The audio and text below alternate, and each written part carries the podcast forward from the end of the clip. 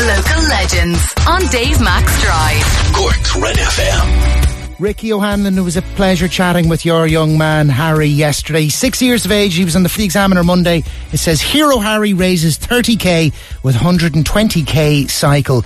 You wanted, he's, he's, he's got autism and there was a particular, you wanted to help his development and you encouraged him to take on a challenge. Is that the basis to this story?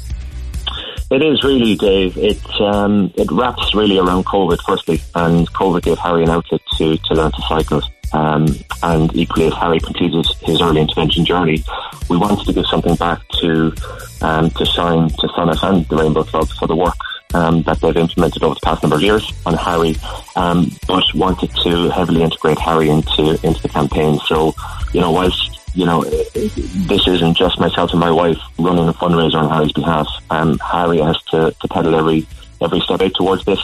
Um, so it's very rewarding for him to be um, front and centre of the campaign. 3k a day for 33 days is the story. Uh, Sister Chloe, let's not forget her, all four Absolutely. years of age. She's on the front as well. It's a brill photo in the front of the Examiner if anyone has it lying around and wants to dig back and take a look at it. And you're not done with the fundraising. You'd love if people would continue to contribute.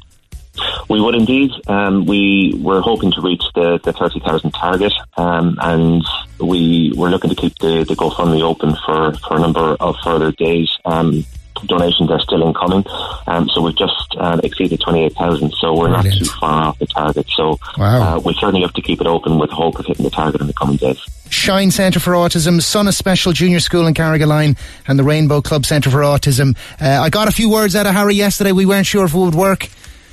Yeah, he, he he was more than more than happy to, to come on and, and, say a few words. And look, David, if you said to me three years ago when when Harry was about to begin his early intervention journey as a non-verbal child that three years later he he would be talking to Dave Mack and Red FM, I'd have laughed you off. But really, it speaks volumes. It, it speaks volumes on the work that Shine, that Sonas in the yeah. Rainbow Club, and and Harry.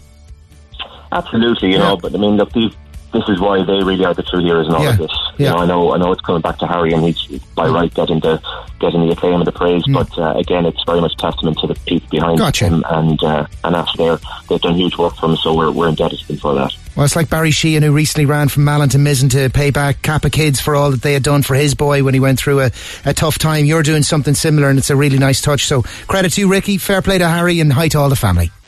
Thanks for listening to this Red FM podcast. Don't forget to subscribe and check out redextra.ie for more great Red FM content.